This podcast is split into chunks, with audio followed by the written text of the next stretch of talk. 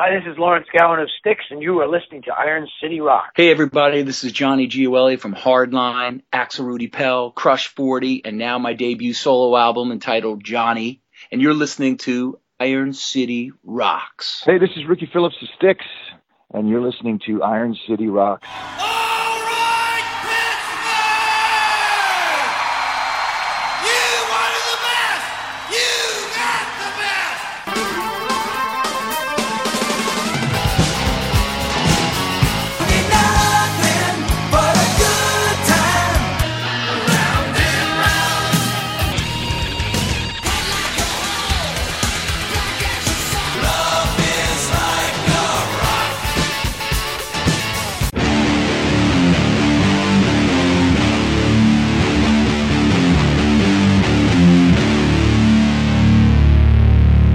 Hello and welcome to episode three eighty-three of the Iron City Rocks podcast. I'm your host, John, coming to you from the Iron City of Pittsburgh, Pennsylvania, bringing you the best rock, hard rock, heavy metal, and blues talk on the net. Episode three eighty-three, we have three very special guests joining us. We have from the band Gin Blossoms, we have frontman Robin Wilson joining us to talk about the latest album, Mixed Reality, as well as a show they're doing in Pittsburgh on the twentieth at Stage A E. Also have joining us from the band Styx, we have bassist Ricky Phillips, talking about the show they're going to be doing the fourteenth at the Key Bank Pavilion. That'll be Styx, Joan Jett, and Tesla. And then we have joining us on the line a uh, returning guest back uh, but about two years ago, Johnny Gioeli, who is the singer of uh, Axel Rudi Pell, a great uh, melodic hard rock European band. Also the singer of Hardline, uh, the band that brought you Hot Cherry uh, back in nineteen ninety-two. Uh, still frontman for that band. Uh, and is doing a new album that'll be due out in July with former Hardline drummer Deen Castronovo. He's going to start off with Robin Wilson of the Gin Blossoms. Gin Blossoms released the album Mixed Realities here earlier in the month of June. A great collection of songs as uh, Robin gets into discussion, kind of the motivation and, and the inspiration for the songs. Uh, so we're going to let him tell that story. Uh, but let's play a little bit of Mixed Reality. We'll get into that in with Robin.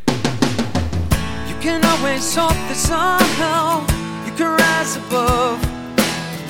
Empty bottles and regrets always piling up. We don't always want what's easy, never is enough. Not what I set out to be, but more than what I was. And I won't break, I won't let it break my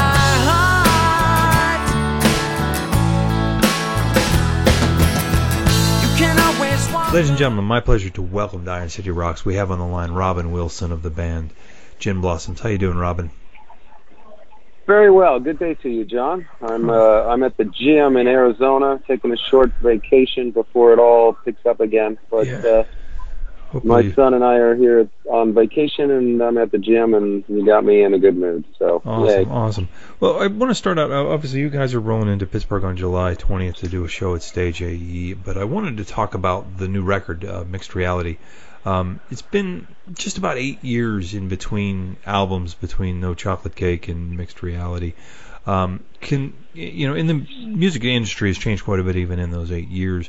What kind of led you guys back to the studio? You know, to go to the expense and effort of a new album. Um, you know, is it? Can you talk a little bit about that? Sure, I'll be happy to. But before I do, I want to mm. say how excited I am to perform with Punchline in Pittsburgh. Yeah. I'm really psyched about that. Uh, they're they're good friends of ours. I've always loved those guys, and uh, Pittsburgh has always been one of my favorite cities. Punchline is one of my favorite bands and some of my favorite people. So I'm very psyched about all of awesome. that. Yeah, but, good to have a the, hometown boys on the get show. To your, they're great. They're awesome. Um, my son the other day.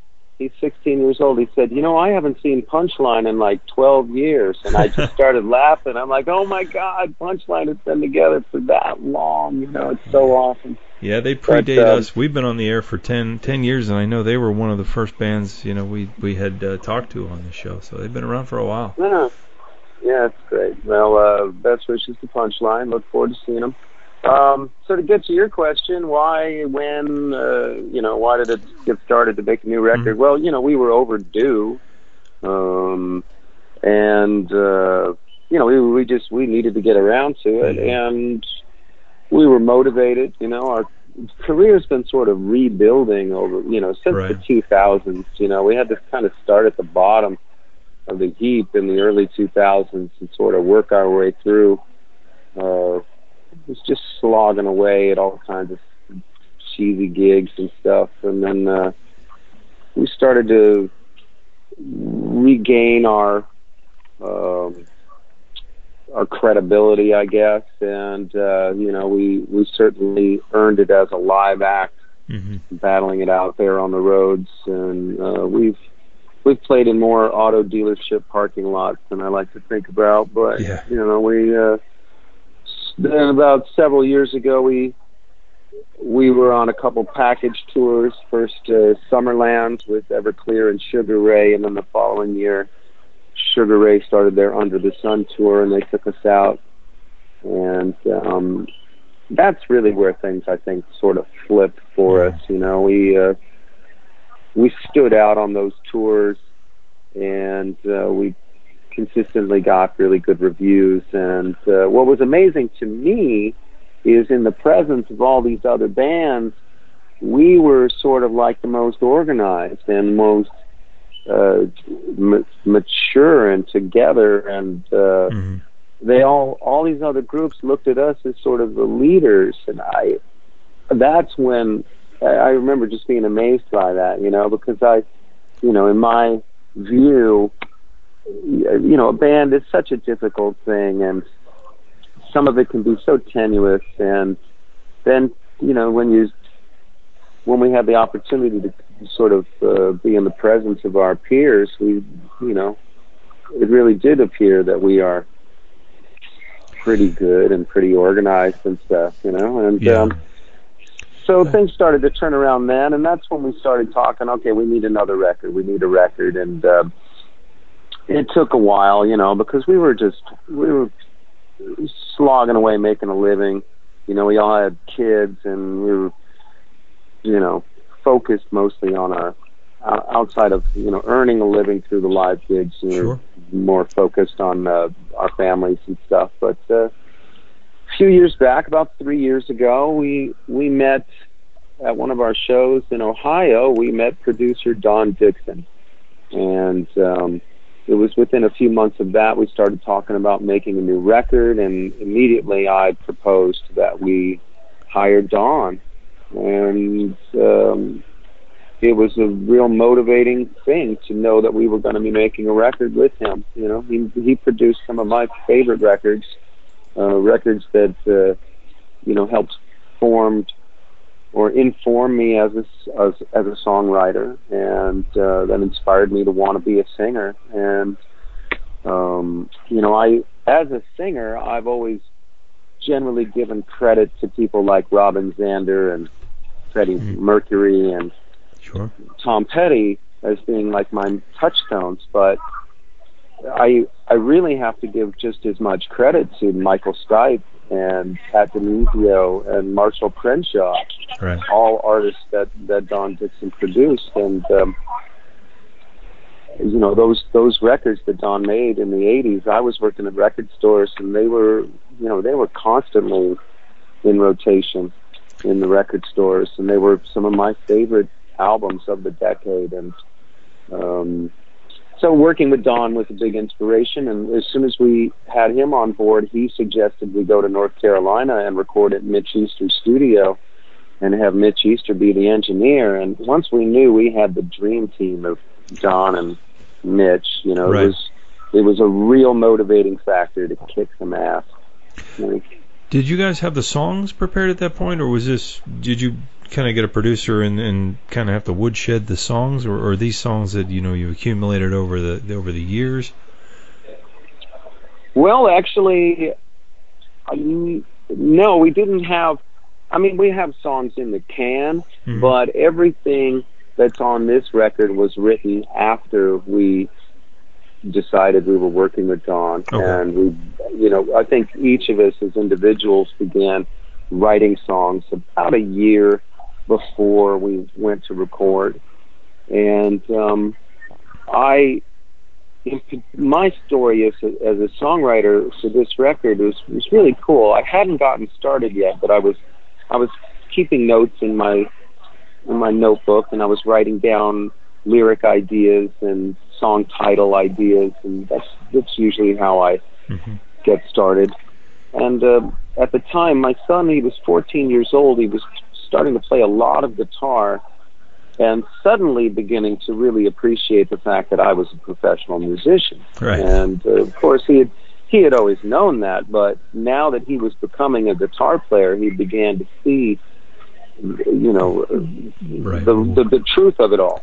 So sure. he he asked me one day, "Well, how do you write songs? How do you get your ideas?" And so I had to distill it down to how you would explain anything to a fourteen-year-old, you know. Mm-hmm. And so I, I, I said, well, you, you think about the artists that you love and that you want to sound like, and you think about the kind of message that you want to deliver to an audience, and how, what, what kind of mood do you want to create, and how do you want to make people feel, and, you know, hopefully all of those things come out in your songs. And so I had explained it to him, and then just within about a month of that, I started actually writing songs for this album, and I was tapped into something really elemental as a songwriter. I was reconnected with my eighteen, nineteen-year-old self and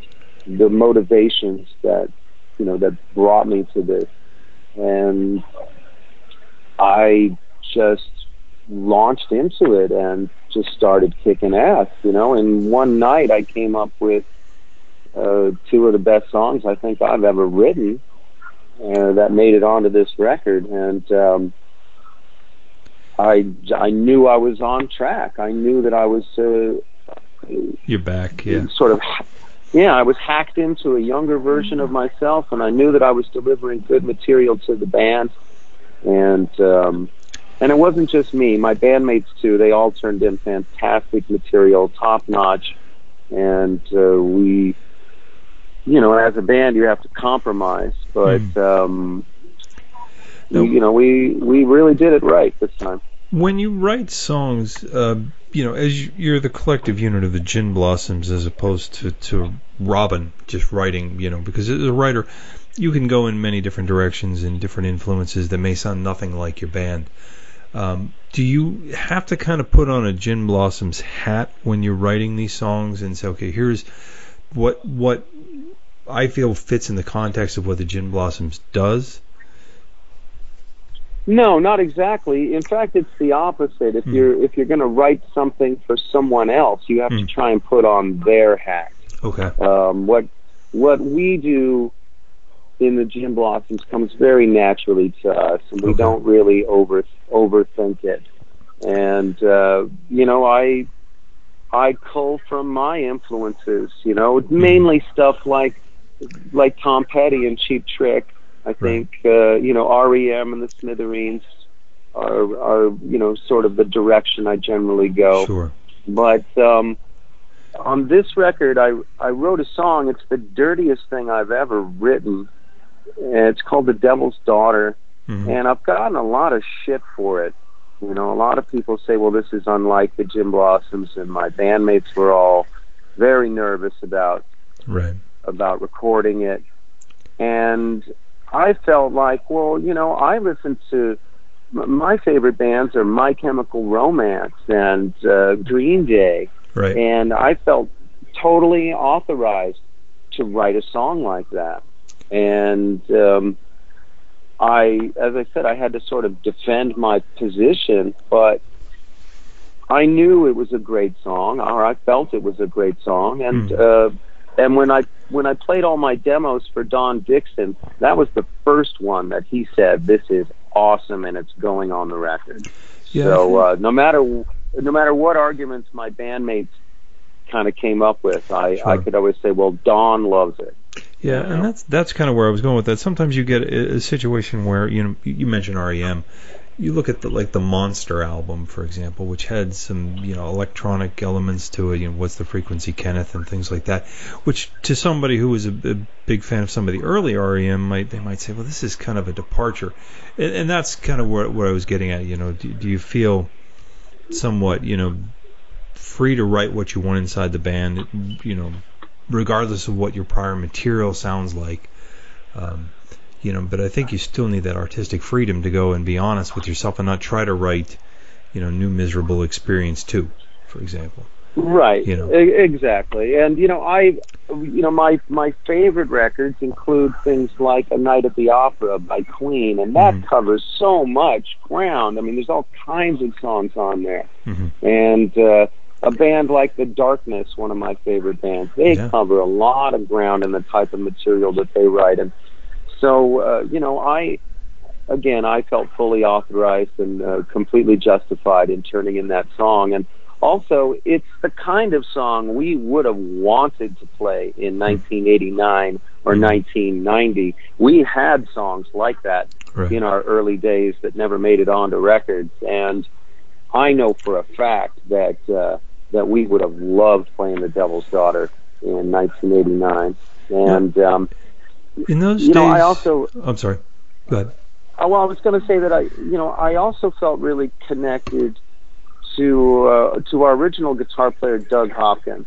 Mm-hmm. While I was writing these songs, I I felt like I was sort of uh, channeling Doug a little bit, and. Um, I I was confident that the material I was writing for this record was were songs that, that Doug would have wanted to play, and he was really hard to please. You know, mm-hmm. when I first turned in Allison Road many years ago, he used to say, "Well, it's my riff that makes that song." You know, right. he never wanted to give me credit. He never really wanted to play my songs, and so, you know, pleasing him was always a motivational factor, and sure. I, I, I think that on this record that I, I wrote songs that Doug would have wanted to play. That's fantastic. No, just out of curiosity, you know, going back to the to the first record, did the band get a lot of say in? You know, obviously you write a collection of songs, but there's a whole army of people in nineteen ninety-two at a record company that, that get a say in this. Did did the band members get much say in what actually makes the final record? You know, in that era. Yeah, I suppose so. I mean, I didn't much as an individual. Uh, you know, mostly Doug, Doug and Jesse were the main songwriters. You know, and I was still kind of being perceived as the new guy. You right. know, even though I joined, I joined three months after the band first performed. Right. But you know, I still had to sort of earn my way back in. And um, when we left for Memphis to record New Miserable Experience, at that point I didn't have any songs that were going on the record, mm-hmm. and I remember complaining about it and saying, hey, I've been tr- I've got a batch of material you guys haven't wanted to rehearse for six months now. I've been trying to play you my new songs, nobody wants to hear them, and now we're going to make a new record and I don't even get any new songs. Mm-hmm. And I remember Jesse saying, yeah, Rob, that's kind of the way it is, you know? I mean, I think we've already got the material for the album. And I was pissed. I was super pissed that I was being cut out. And so when we when we got to Memphis, I was I was pouting. And, uh, you know, I mean, I was doing my job, but I was sort of pissed off. And, you right. know, we would, when we would uh, stop tape, I would sort of just barge out of the room and storm off and, you know, go go off by myself and pout. And eventually they came back to me and they they knew that there was a problem they they needed to fix, and so right. they called a, a meeting with producer John Hampton, and they said, all right, Rob, we're going to learn one of your songs, what have you got? And I was like, holy shit, now I'm now I've really got to show them something, you know? Yeah, that's and it. So I had like I had like five songs on tape, and I I played them the five songs, and the, the standout was Until I Fall Away. And so they all said, well, if we're going to learn one, let's let's learn Until I Fall Away. And so we we learned that song, and when the record was finished, I remember our A and R guy saying, oh, that's a single. A, Until I Fall Away is a single. And I, I felt so fucking validated, you yeah. know? Yeah. Did you, you do, am I correct? You you wrote Allison Road as well, correct? Yes. Okay, yeah. So yeah, yeah, a couple on there. One of one of my high points as a songwriter, you know, really yeah. kind of kind of nailed something elemental there, you know. Yeah. That's and uh, I think uh, on the new record, I I think the best thing I've contributed was is the first single, Break.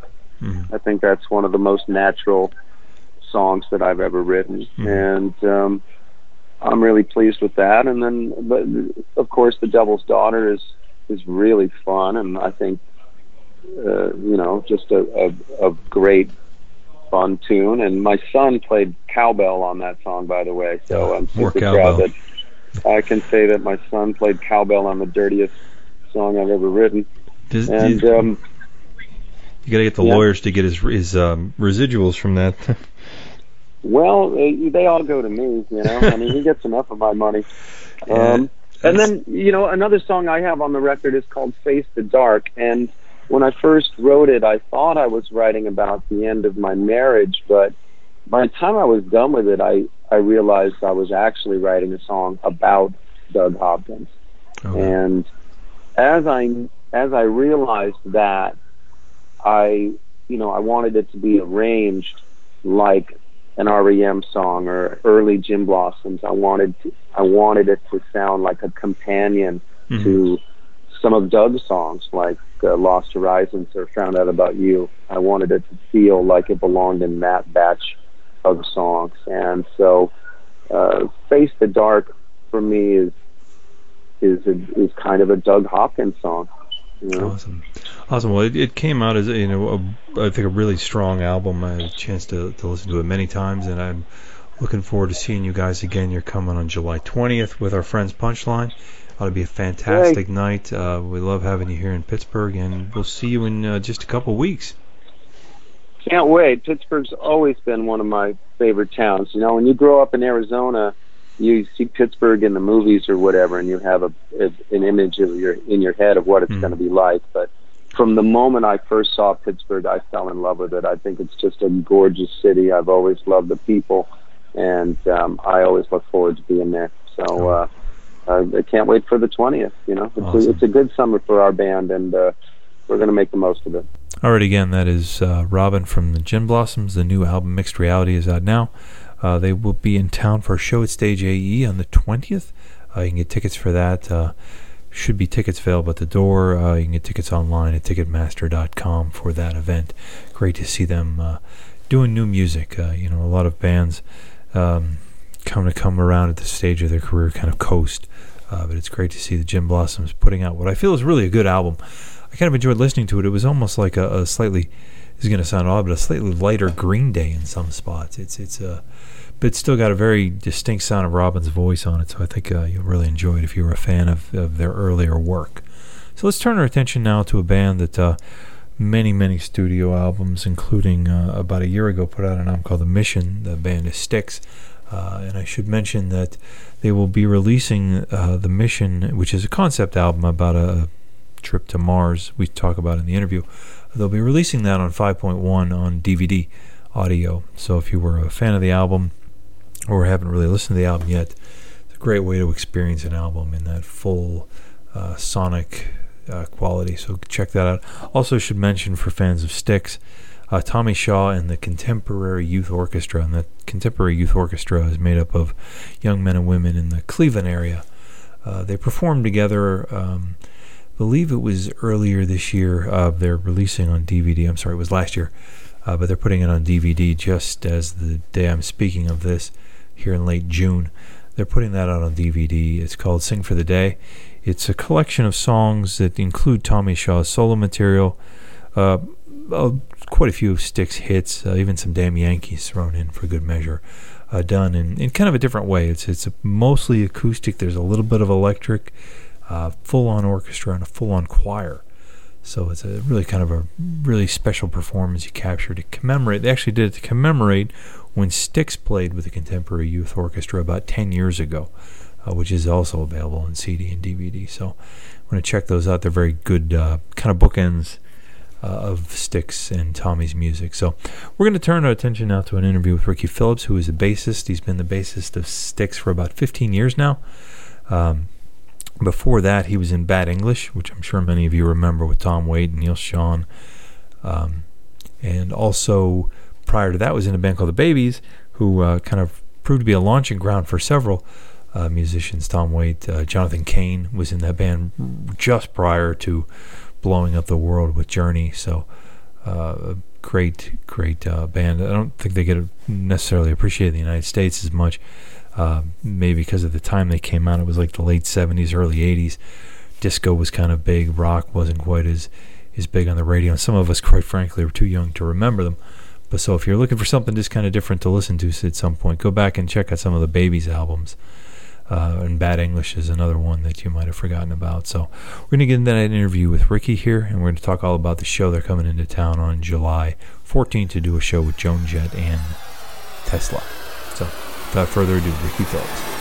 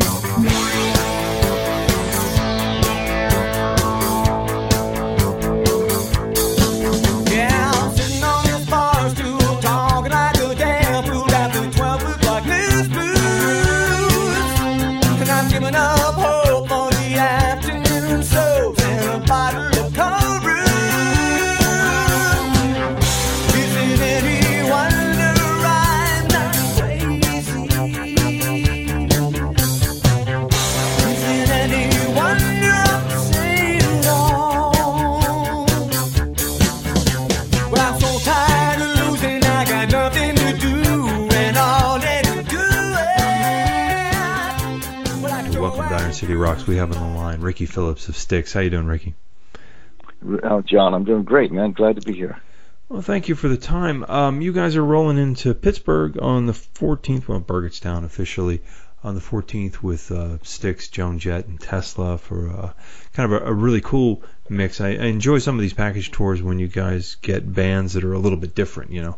You know, Joan's got, you know, certainly the punk vibe, and Tesla's got kind of that eighties, you know, hard rock vibe. Uh, it's, it makes for a nice mix. You know, you get some uh, interesting demographics. I, I couldn't agree with you more. They, we do get offered uh, bills uh, with other bands that are great mm. bands, and, and, and generally most of the time we have dear friends in some of these bands. But mm-hmm. it just, to me, it sounds boring. It sounds like a, an old fogey's night almost. And, right. and we kind of like playing with uh, this this group, as as I was telling you, is is uh, this pairing. A grouping of the three, actually, pair would be two, but the three bands together seemed to, I wasn't sure, I was actually scratching my head, I was going to, is this going to work?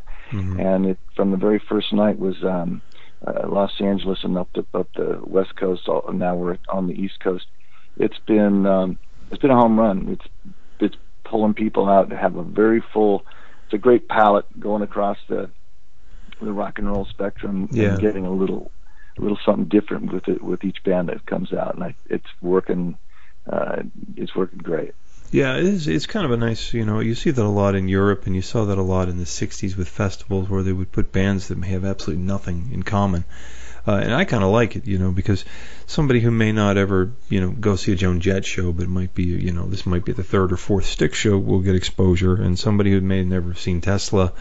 Um, although those those guys seem to tour incessantly, so I'm sure just about everybody's seen Tesla at some point. Um, but it, it, you know, it, it gives, you know, you're pulling from different demographics, which is, you know, you know, I'm sure financially makes yeah. sense. You get some different uh, think, different fan bases in. Interesting too. I remember Bill Graham used to do this, and he. Not, I remember going to the Cow Palace mm-hmm. um, back in, uh, gosh, probably in the sev- early seventies, and, it, the, and Rory Gallagher opened up the show. And then Earth, Wind, and Fire went on, and the, the yeah. headliner was Rod was uh, Rod Stewart and the Faces. So, you know, I, I love that kind of diverse, bringing bringing different yeah. kinds of cultures and, and different kinds of people who generally, as you said, might not might not even go or see that band. Yeah, and uh, So it's it's it's been a blast, and and, yeah. and we love Tesla. We were talking, you were talking about Tesla. They they are a hard act to follow, man. Yeah. They, they come out with both guns blazing. Um, even if some parts of the country aren't as familiar with Tesla, once they hear them, I I would bet you there's a good portion of people who want to go out and at least buy something of theirs or listen to something of theirs and and get to know a little bit more about them. Yeah, and uh, it's they're a great, great opening act. Yeah, they they they've been at it. I, I remember them from you know way, way back with Def Leppard. It seemed like you know they'd been they were yeah. always working, and, and my hat's off to them. They, they continue to make great music. Uh, and speaking of great music, we're here. It's been about a year now since The Mission came out, but you guys are uh, redoing that. Well, I don't want to say redoing it, but releasing it on D V D audio, um, which I, I have to imagine as a bass player that's kind of an exciting thing because it's you know. a chance to better hear yeah. what you did. Um, can you talk a little bit about you know the process of that, or or do you guys get involved in the mixing of that?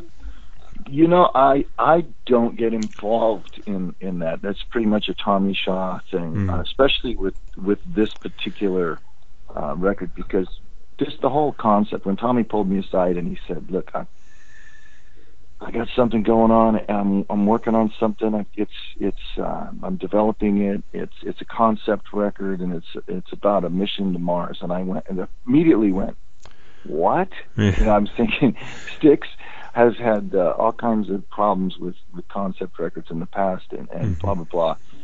And then he said to me, he said, um, "It's really he, he. If you think about it, in our lifetime, I can't remember the year. I think it's something like."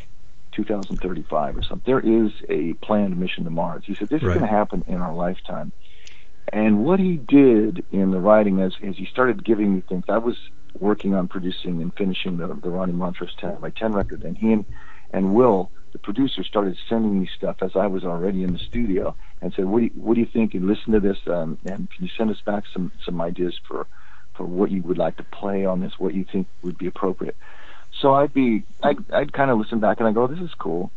Um, let me see what I immediately I'd stop what I was doing on on the Ronnie record and and, mm-hmm. and uh, blow something down. I'd send it to them, and it was very cool to be uh, given something fresh and something outside of what I was already doing. Sure. And I, I was able to in in the final analysis when it was all done, said and done, and I listened back to.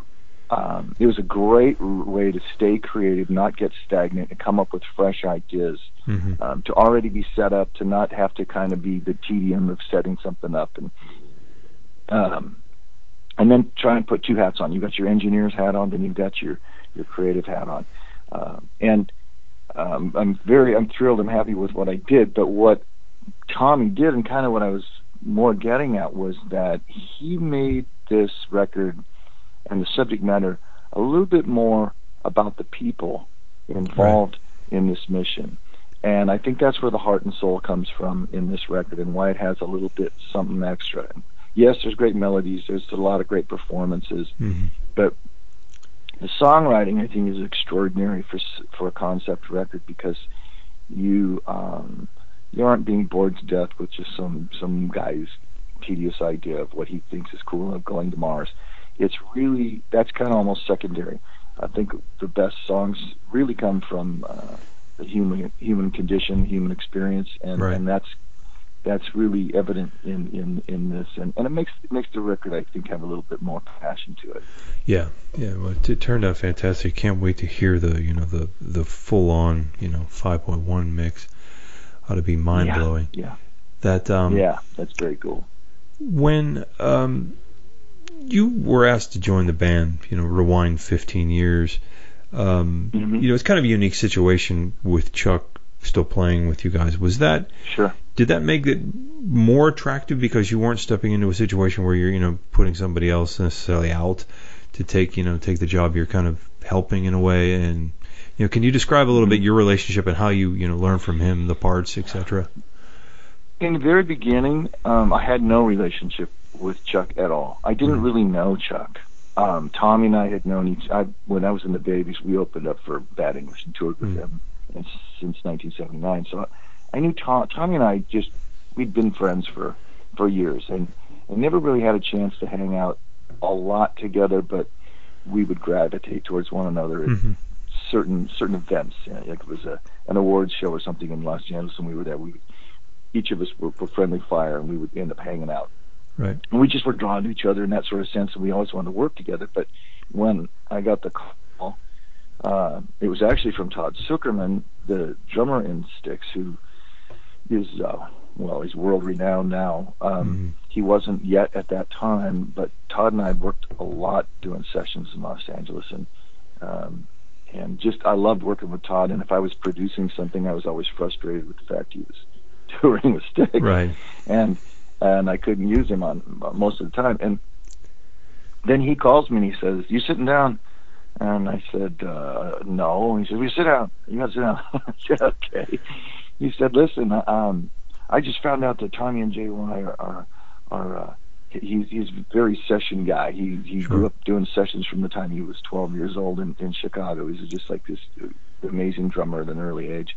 So he uses he's kind of a jazz vernacular sometimes." Mm-hmm. And he said, The, the, the bass chair in, in, in Styx is, is available, and I just heard J Y and Tom are going to call an offer to you. And I asked if I could be the first to call, and I go, "What?" And he goes, "What are you going to say? Are you going to, are you got, would you do it, man, or would you pull yourself away from all your productions?" And, and, and I said, "Hold on." I said, "Really?" And I said, "Wow, well, this, you know, obviously the first time hearing about that." Mm-hmm. He goes, "Well, yeah, Tommy's going to call you here in a few minutes, but I just asked if I could call first."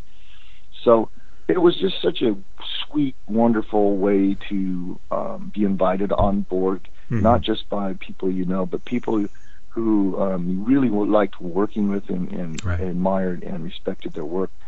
Um, so you, I've got Tommy, I've got...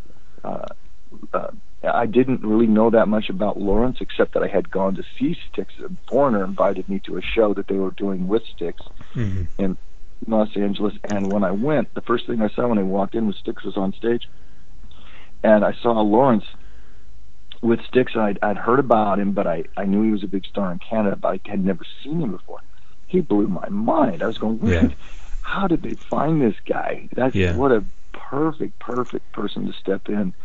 And um, so, uh, and J Y and I had not really been friends. Um, I was actually kind of afraid of J Y. He had this huge... intimidating guy, yeah. intimidating guy. We were dead straight. And um, Tommy said, uh, "Listen, we're doing." It was actually Tom, Tommy's fiftieth birthday party. It was at a, it was a place called Lucky Strikes in, in Hollywood.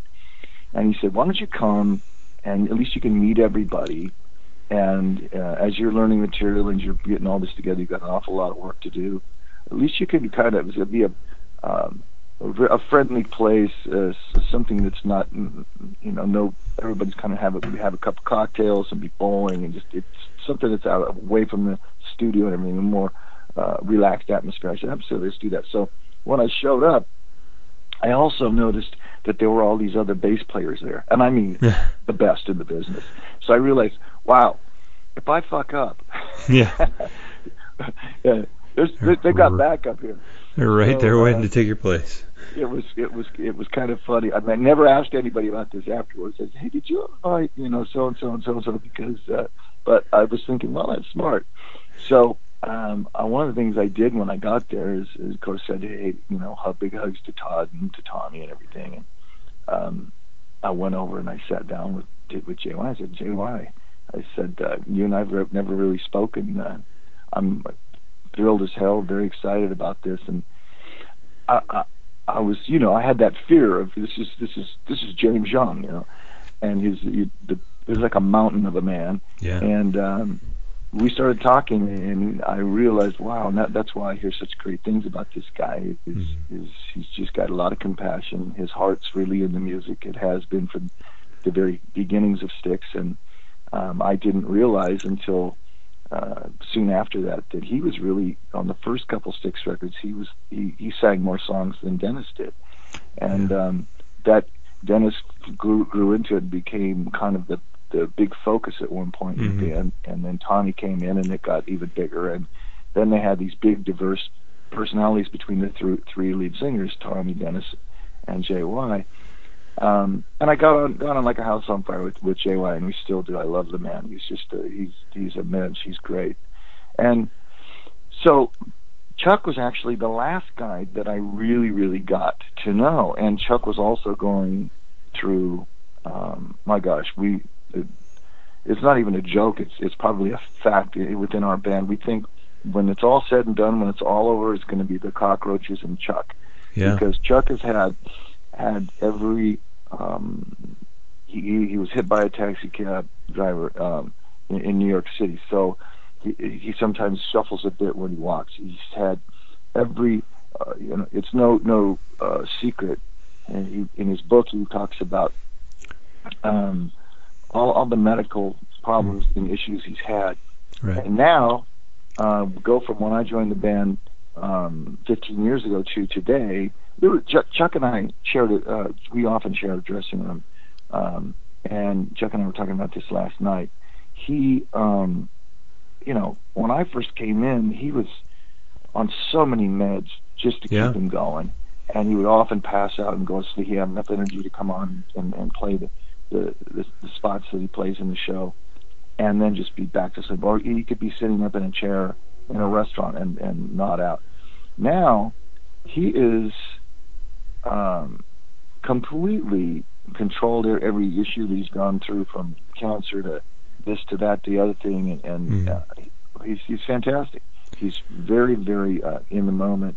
Um, He can really enjoy uh, and be on the road quite a bit of the time. I would I would imagine it's in the mid ninety percent of of the shows that he does mm-hmm. with us. Probably you know ninety-seven, ninety-eight percent of the shows. And um, if it's really tough routing or something where we're just going to be you know, big long overnight drives like three or four in a row, he'll right. he'll sit he'll sit those out. But yeah. other than that, other than that, he's with us and. Um, He's he and his brother, you know, started the band. He's part of the brotherhood. Yeah. Um, uh, I'm proud to be in an organization of, of guys who respect that and have yeah. respected Chuck and um, and, and and and and also the legacy of Johnny, who was an amazing drummer, uh, wrote great parts on, on all those Styx records, and um, the uh, it it's just so nice to see what how these guys have stuck together through thick and thin, uh, and and you know any adverse. Every band has problems. Every sure. As a producer, I always have to deal. When I was doing, for example, the, the Ronnie Montrose record, every band I'd been in, Bad English, we had we had personnel issues. You know, guys didn't always get along. In the Babies, we had personnel issues. Guys, uh, a couple guys would always get have problems. Um, their egos would get in the way, or whatever it is. And so, Styx dealt with it in a way. Um, It was hands-on. They didn't, rather than let, you know, if rather than let let the organism die, they cut out the cancer. Mm-hmm. And um, it to me, I've, I'm impressed by that. I come from a different place in looking at it. There's a lot of people who have investments in, in the personnel and investments in the music, and it's sure. their band, and so they they take it personally and they get all upset and how could you and all this stuff. But I look at it as wow, how what what a mature and appropriate way. You either walk away and it's destroyed forever, or you make a change, whether you like it or not. You make a change, and then hopefully it will get better. And that's that's that's what's happened in this this case. And it's such a great energy to be on stage with these guys. It's such a great energy to be on the bus with these guys. To be mm. at, at a dinner or a function that we have to do that we might be, not be crazy about doing, but we have to because sure. it's business. Um, I always know I've got buddies on both sides of me, um, on on the stage and off stage, um, to to just carry the load, and it's I think really an adjustment that uh, uh, J Y and Tommy have, have been very very careful in uh, and instrumental in coordinating, and and, and job well done in, in my book. Yeah, and I'm sure a lot of that comes with you know vetting the right people, you know like yourself.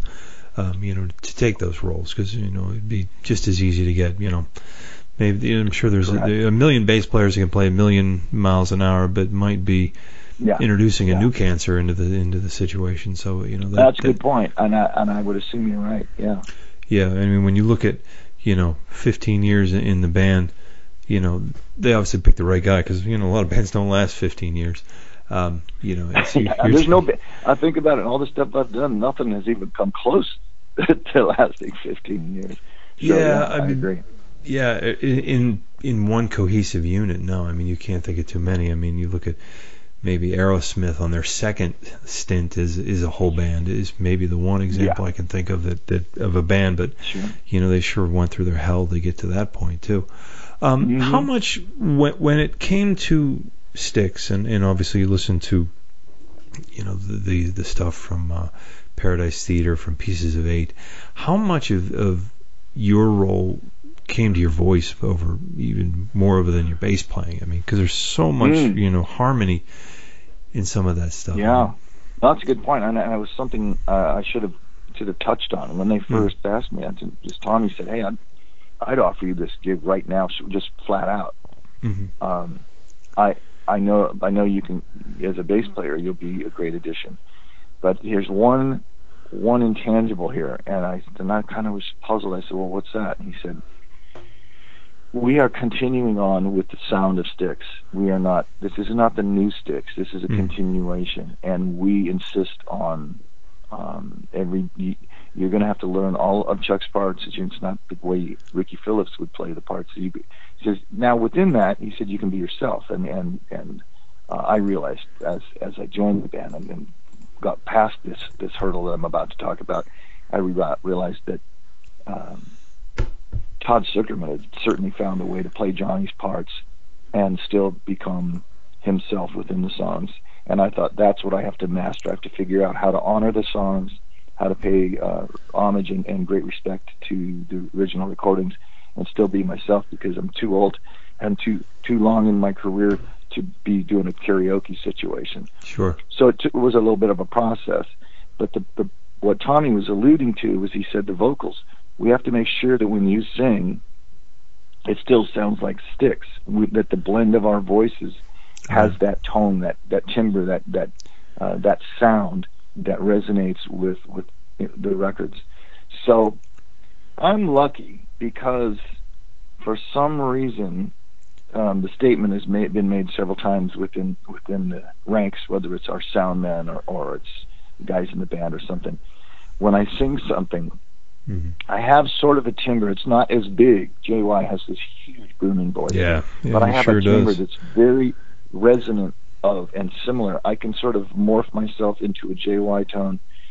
And then depending on the key of the song, I can actually do, I can't sing um, the high piercing parts that Tommy does, but I can, uh, within my mid-register, I can, I can mimic uh, Tommy's tones.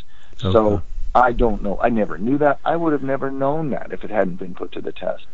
But I just got lucky, and I'm fortunate that within that I'm able to you to sing right parts.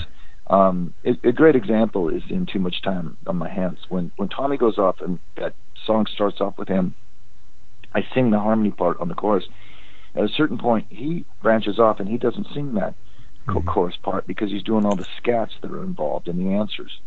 So I take Tommy's part in all in that song, and um, and it's it's it's amazing. It sounds within the unit, you know, covered by right. other voices and blending in. Uh, it sounds like Tommy's singing that part, and um, it's just I'm just lucky. I'm just total. It's total luck. I mean, you know, nothing to do with your D N A and why that is, but mm-hmm. um, I can do that, and um, and now I've learned what to do on. With my bass, and I'm able to stretch out.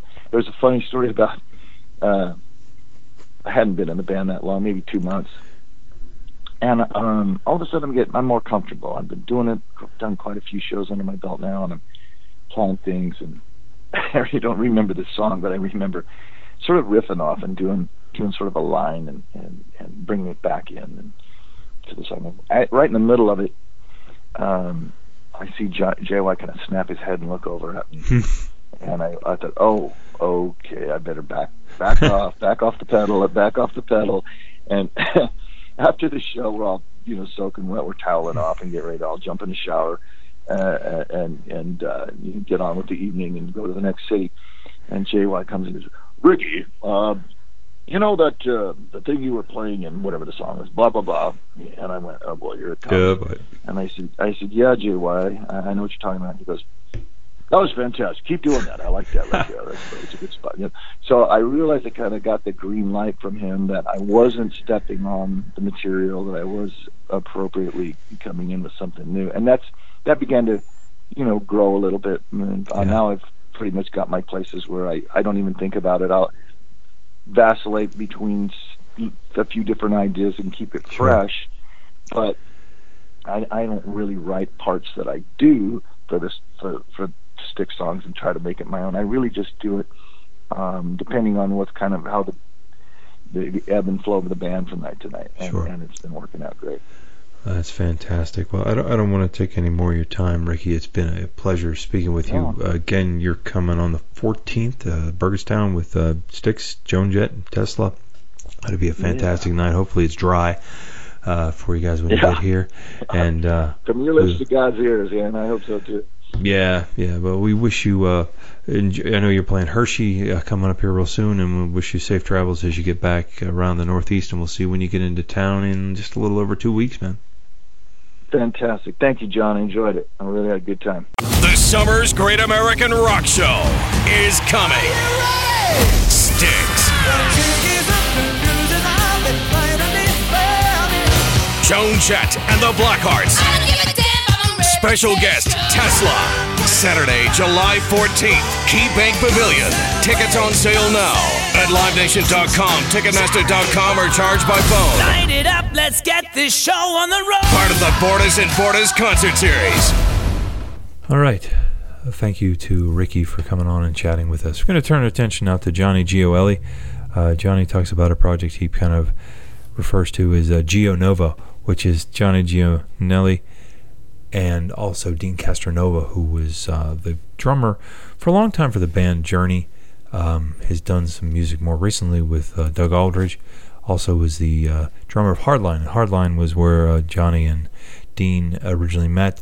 Uh, this was back in like nineteen ninety-two. They both played on the debut album, which featured Hot Cherry, which uh, I think is one of the most phenomenal songs to come out of the nineties, um, which is kind of a dark time for music, but that was a real bright spot. Uh, so they've gotten back together. They decided to do an album, and uh, Johnny talks kind of how about that, how that reunion came back together. And uh, we're going to play you a little bit of that album right now, and then we're going to get into that interview with Johnny Gioeli.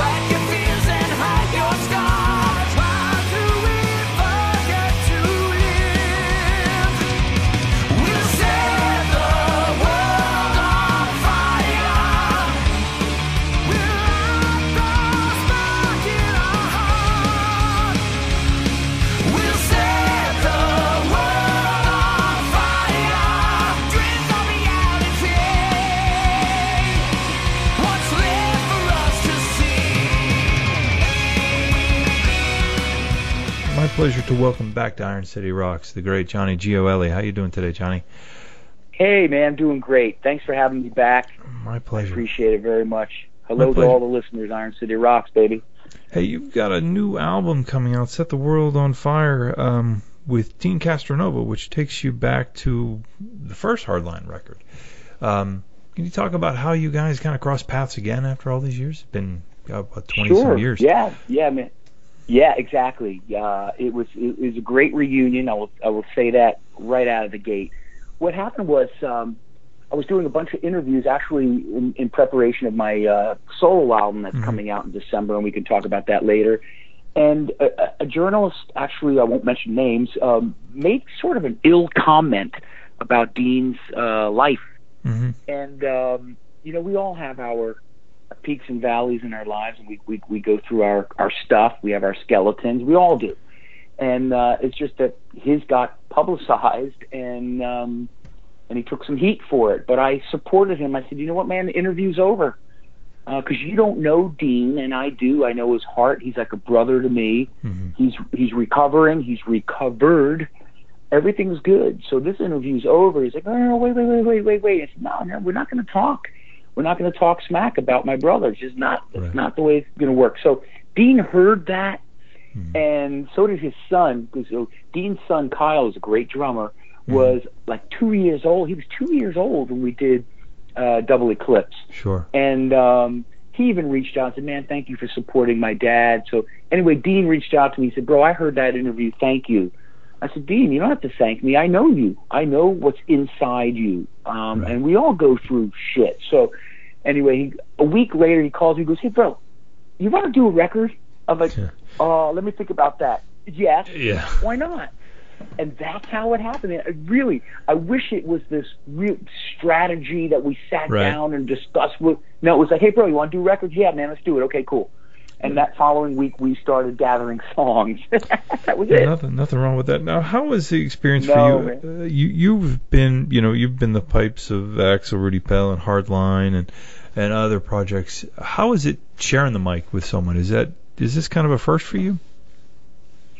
Uh, yeah, I mean, I've done a couple duet things, you know, with Axel Rudi Pell, like his right. Bonnie Tyler thing, and right. Um, well, here's the thing, you know, with Deen. I mean, people now know, of course, through his Journey work that the guy can sing his ass sure. off. I mean, he's, he's a brilliant singer. Right. But they didn't really realize that, you know, back in the, the Hardline Double Eclipse days, he sang background and stuff like that. But mm. people didn't really know that Deen could sing, sing. Right. And um, so this is blowing people's minds, uh, really, that we decided to sing mm. together. And I, you know...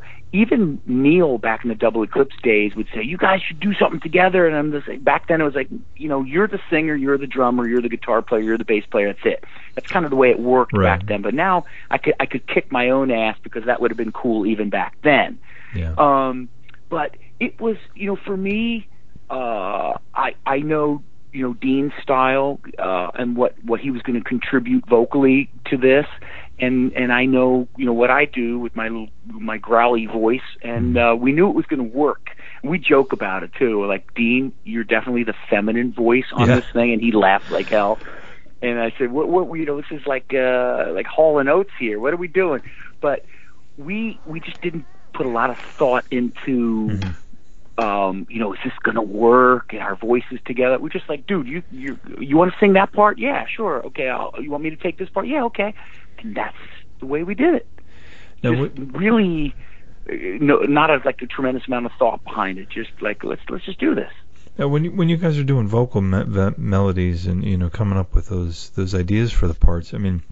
Is it weird for you? I'm sure you're you're very used to what your own voice can do, and I know from prior conversations, Axel will send you tracks, and you kind of come up with your melodies. But you're kind of painting right. with someone else's crayons here. You're working with a different voice other than your own. Is that kind of surreal in a way? To say, okay, well, this isn't a part I would sound good on, but his voice would sound fantastic, or you know, this one's for me. His voice is too feminine, or you know. Yeah, there. Little, okay, we should not use that. Yeah, he's gonna come and kick Perry, my little Perry-ish. Yeah, me yeah, too. He's gonna kick my. I, I heard you call me a femme. So, um, yeah, with that, we just kind of and and you know, uh, I, I give a lot of credit to Alessandro who produced it because, mm. as a producer, you've got to know mm-hmm. who's gonna fit better in certain. You know, situations. But there was, you know, some songs like Mother. I said, I, I, I've got to sing Mother. Mm-hmm. I, I got to sing it just because of my mother. I, I got to sing Mother. I said, you do you mind? And Dean's like, no, no, go for it. That's cool. So we just sort of, some things were thought out where like vocally, um, pitch-wise, um, you know, sonically, this is better for you, better for me. Mm-hmm. And other things were just like, shit, man, I really like that song. Can I sing it? Yeah. And it's like, yeah, bro, okay. So, again, it, it just kind of democratic worked that way. But I will tell you what was happening. So I recorded most of my vocals in my recording studio in my home, mm-hmm. and Deen recorded with Alessandro in Italy because Deen doesn't have a, a studio. Right. And um, but as we're each recording, we're thinking, God, I hope I'm kicking ass or the other guy. Yeah. Like, shit, I hope he, I hope he doesn't kick my ass on this one. I better. And so Deen would text me, go, dude. how am I going to live up to, how am I going to sing on top of that? And, I'm, mm. and I said, Deen, I was thinking the same damn thing. How am I going to freaking kick your ass on this song? So it was a lot of fun, bro. A lot of fun. You figure you've got a bigger you got a bigger risk here because, you know, he can still play the drums, but if he takes your singing parts, you know, you're going to have to take up the cowbell or something if you ever you're do these kidding, songs man. live.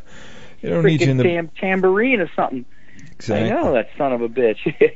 Morocco. You know, I'm, I'm you know, I, I'm I'm not a greedy guy. Right. I'm just I was so happy to just be back and entrenched with with Dino. Mm-hmm. He's just such a a talented uh, guy. I mean, this guy can can can play anything. You know, you mm. put a piano in front of him, a guitar, a bass, a freaking harmonica, and the guy can play it. So, you know, working with someone of that caliber, it was just, it just, you know, it was, it was wonderful. It was easy. Not that the other guys I play with aren't that caliber. Mm. I'm just saying, knowing that I was going to work within that caliber was just made it just a no-brainer for me. Like, come on, bro, let's just do this. Yeah, that's got to be kind of fun to go back in time, you know, and kind of recapture some of the energy yeah. you had there. You know, obviously, you know, you've you've worked with totally. Axel now for, God, I was a staggering like twenty some years now with Axel. Yeah. Um, you know, and to think, you know, it, not that that's getting stale, but I think sometimes when musicians can collaborate with other people, sometimes it, it just fosters something, you know, a different part of the brain or, you know, a different uh, spark, and you know, sometimes it can make a, a yeah, beautiful. Yeah, and that's that's. That's true and a, and a great point. You know, and, and you know, look, I'm the, I'm the tender, ripe age of fifty now, and I've mm. had thirty-nine years since I'm eleven years old in this mm. business, literally. And for me, you know, people may say, oh, my God, Johnny does so many projects. Well, okay, Johnny, me, I want to create as much music as I possibly can because mm. guess what, everyone? I freaking love making music. I love writing. I love performing. I love the people. I love, you know, attempting to to change and alter the way someone feels when they hear some of my music. So for me, any opportunity to create music with anyone, if I have the time and I can fit it in, I'm going to do it. I don't care if it's with your grandmother. I love making music. So um, and I, and Deen's the same way. Um, Loves to perform, loves to loves to work. The second he gets home, he he calls me. He's like, "Dude, you want to go? Do you want to you want to go play some shows? You want to go do something?" I'm like, "Dude, I just got back. I was in freaking fourteen countries in three days. I'm exhausted." And he's like, "Well, let's go do this. Let's go do that." So you know, we're of the same ilk and work ethic. We just wanna we just wanna play, make music. Yeah, and it. Uh... You know, it sounds really fantastic on the record. Um, now, obviously, you, you've kept the, the Hardline ball rolling. Have you guys ever kicked around the idea of him possibly doing some shows with you guys? Yeah, you know, we we, we have. I mean, I'm an extremely loyal guy, and, and Cesco Jovino, our drummer of Hardline, I would, I would never hurt him in a million years. But we have talked about doing some guest appearances, and, and Cesco's like, oh, bro, absolutely. He goes, I, I'd be sitting right behind him watching him. So, yeah, you may see some, you may see some fun stuff like that uh, coming up shortly. Hey, yeah. You know, hey, the Allman Brothers had two drummers for how long? They made it work. You know. Right, man. True. Good point. Just turn it Very into good a, point. Turn it into a jam band. Um, yeah, now, man. Yeah, that kind that kind of worked, didn't it? yeah. For them, yeah.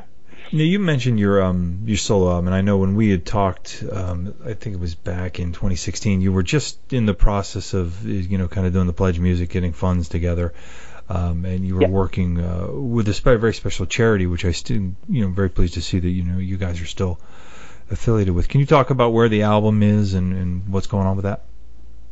Sure. It, the album is completely finished. It's sitting here waiting for the entire world to love it and enjoy it, and I hope that's what happens. We're gonna. I'm going to release the album. It's called One Voice. It's going to be released in uh, December.